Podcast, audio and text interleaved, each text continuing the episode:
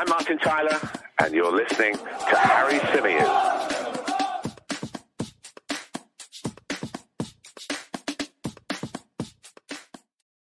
Hey, everybody, welcome back to the channel.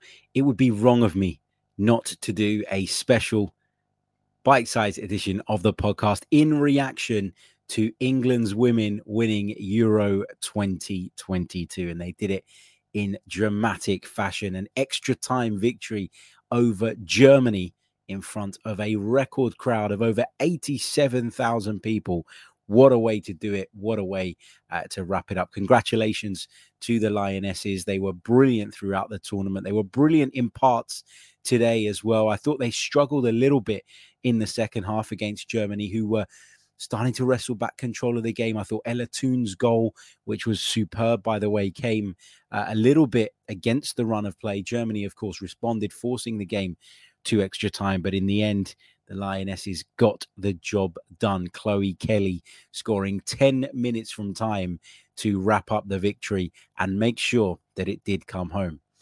I mean, look, there's lots to unpack here. There's lots to talk about. And, you know, I'm not going to pretend to be this expert in women's football all of a sudden because I've been following this tournament. I'm not going to pretend that there aren't people out there far better qualified than me to talk about the impact that this tournament has had on the women's game, to talk about the impact it's had on the kind of more casual fans, supporters, if you like. I want to talk a little bit about what it means to me from an Arsenal perspective to see Leah Williamson captain the Lionesses and take them to the trophy. Talk about Beth Mead, who, of course, was uh, was crowned the Golden Boot winner as well. There is quite a bit to dive into. I'm going to keep it short and sweet, but I want to touch on a few points. England winning the championships for the first time ever. That's significant in itself. That's history in itself. And you have to give Sarina Wiegman a lot of credit because, you know, there were a lot of question marks going into the tournament about what her starting lineup would be. One of the big things that was repeatedly said was this England side have incredible depth. They've got so many good players. And that, of course, means headaches for the manager. Good headaches, of course. But it does mean that as a manager, you've got to think long and hard. You're going to disappoint somebody, whatever it is that you decide to do. But Sarina Wiegman had obviously thought about this long and hard, had obviously thought about this uh, in a lot of detail and planned out exactly how she wanted to approach games. She named the same starting 11, if I'm not mistaken, throughout the competition, but was always willing to bring on players from the substitutes bench to impact the game as and when needed. And how often did those substitutes have that desired effect? The timing of the substitutions was pretty much spot on every time. The impact of those substitutions was hugely significant. And you've got to give Sarina Wiegman a hell of a lot of credit. She brought a unity to the team, she brought a togetherness to the team. And I think when the final whistle went, the way that everybody sort of first reaction was to you know to pay their tribute if if you like. And I'm talking about the playing stuff, I'm talking about the coaching stuff. To Sarina Wiegman before going off the hinge and going absolutely bonkers as they're fully entitled to do, uh, was a telltale sign of that. But I really do believe, as someone who hasn't been across the women's game as much as probably I should, um, not for any other reason other than just there's just too much football, um, you know, for me to keep across, and and you know that's been the problem. I've got immense respect for the women's game. I think it is very much on the up. I still think there are some things that need to be improved on. I still think that we as a society need to stop talking about it as if it's this project that we should be helping along because we feel sorry for it. You know, it's much more than that. It's much deeper than that. It's already much, much bigger than that. And I think we saw that um, today 87 plus thousand people inside Wembley. And the standard of the game was pretty good too. And I said this on Talksport the other day when we were discussing it. I said, what this tournament has really done is shone a light not on the fact that women's football goes on and not on the fact that, you know, women play it. We all know that they do. We all know that it's there but it really shone a light for me on how good some of the football is and that actually while there are still a lot of people out there that turn their noses up at it well right now that's not justified. In the past i'll be honest i've watched women's football and thought okay it's developing it's not quite there yet. Not sure i'm ready or willing right now to invest my spare time in it my extra time in it um, for that reason but it has developed, it has improved, and it is now a point, women's football, where it is impossible to ignore. And as I say, This really feels like a lift-off point in the way that there was a huge lift-off point in America when the USA won the World Cup. You saw the effect of that, what it meant for the sport, for the women's sport in the country, which women's soccer in America is probably bigger than men's, right? I, mean, or as big at least. You know, it's certainly there certainly isn't that chasm in terms of the difference in terms of interest between men's football and women's football that we have here in the states it's a much more level playing field and that's as a consequence of uh, a number of factors but one of them being that of course uh, the usa women managed to capture the imagination and the heart of, of the nation with that victory.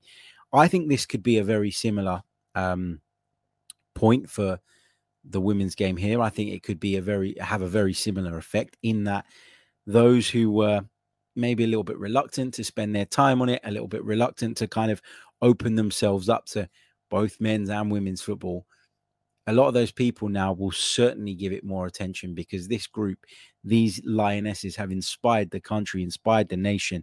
Um, they've inspired people to take up the game, young girls who want to play the game, young girls who watch that and think that is something that I want a piece of. You know, it can be something that sparks people's dreams, but also um, just in general, it's just shone the women's game in such a positive light. It's unbelievable. Um, as for some of the Arsenal ladies involved in the competition, I mean, Leah Williamson, just captain fantastic. And I know there was talk at the start of the tournament and going into the tournament, you know, will Leah Williamson be good enough? Is she experienced enough to take all of this on her shoulders? Is she experienced enough? You know, I, I know that there was people out there from sort of some work that I've done um, who follow the women's game a lot closer than I do and, and in a lot more detail than I do, who were not sure that Leah Williamson should start every game. They were not sure whether Leah Williamson should be playing a little bit further forward in midfield.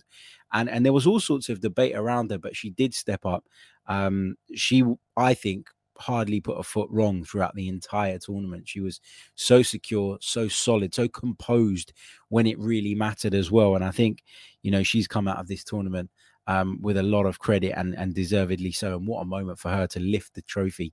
England's first ever one in front of that packed stadium uh, at Wembley. Uh, phenomenal. And it will only do us good as Arsenal, you know. Um, you know, imagine what that does for someone's confidence. It kind of gives them an air of invincibility, you'd think, at least for a period of time.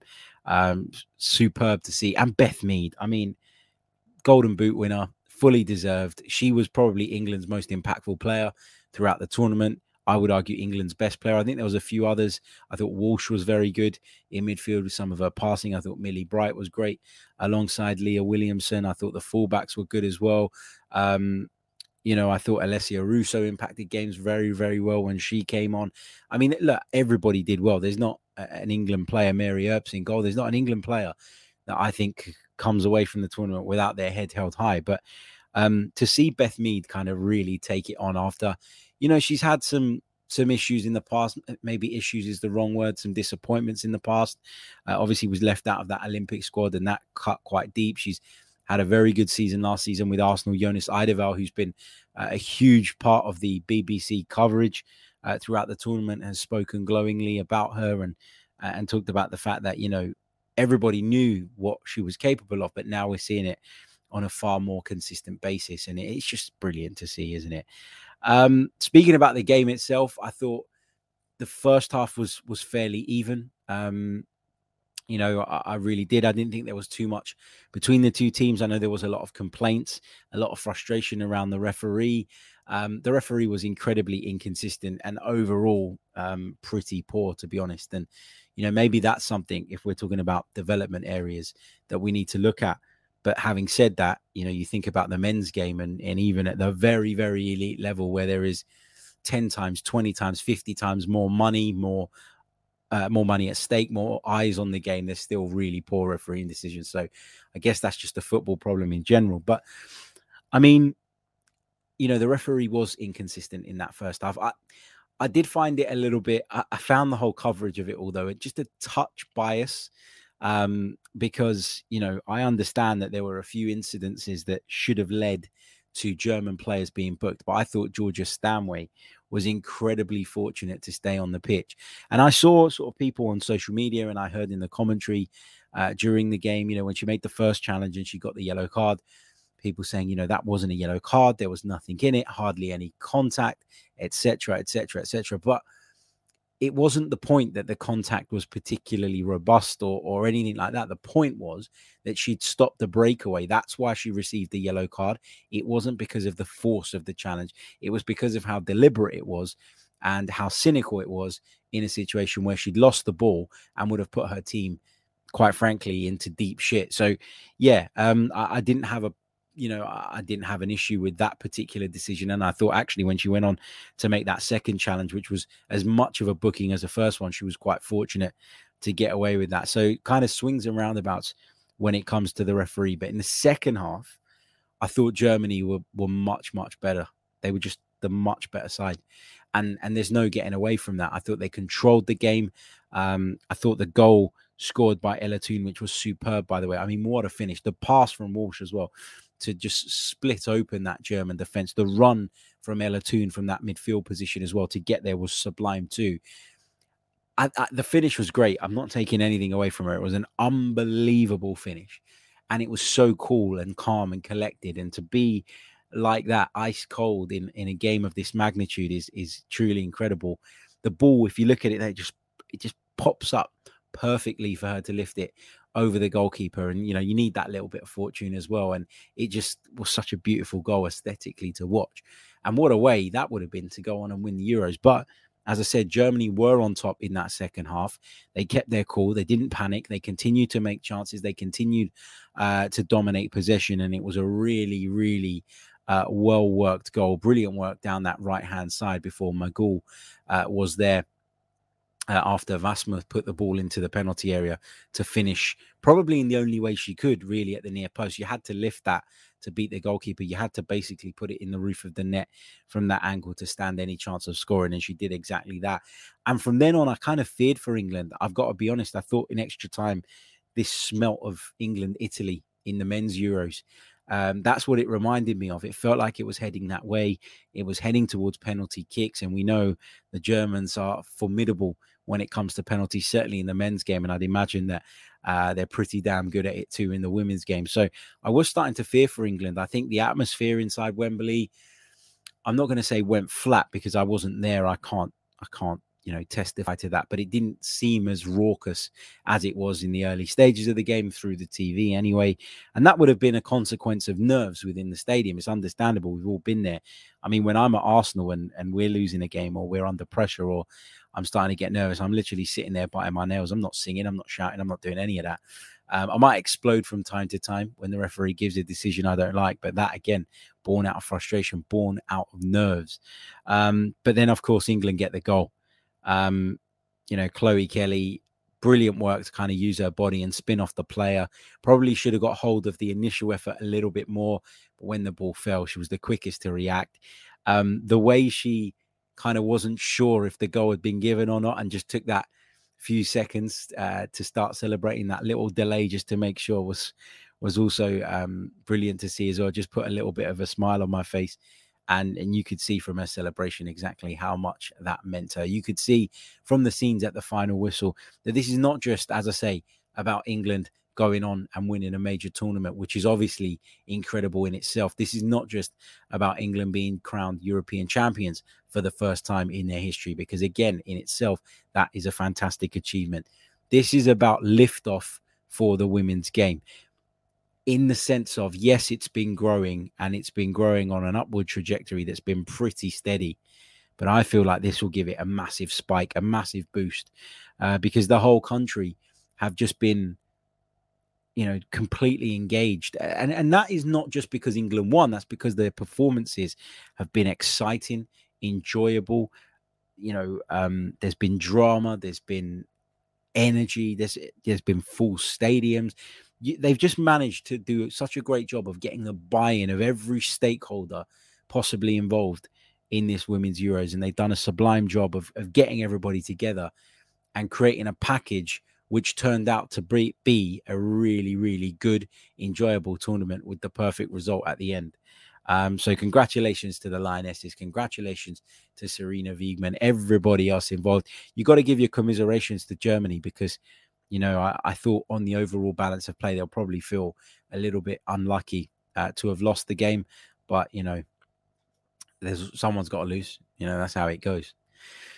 But those are my thoughts on the women's uh, Euro 2022 final. England, the crown champions. Congratulations to the Lionesses. Thank you for tuning in.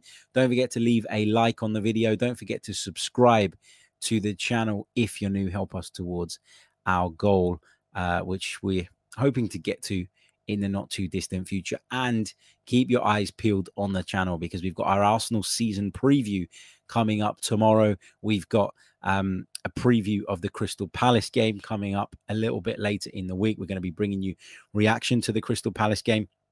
And I'm going to be sharing with you guys on a separate show my Premier League predictions for the 2022 23 season. I'll be back soon with more. Until next time, cheers. I'm Martin Tyler, and you're listening to Harry Symeou.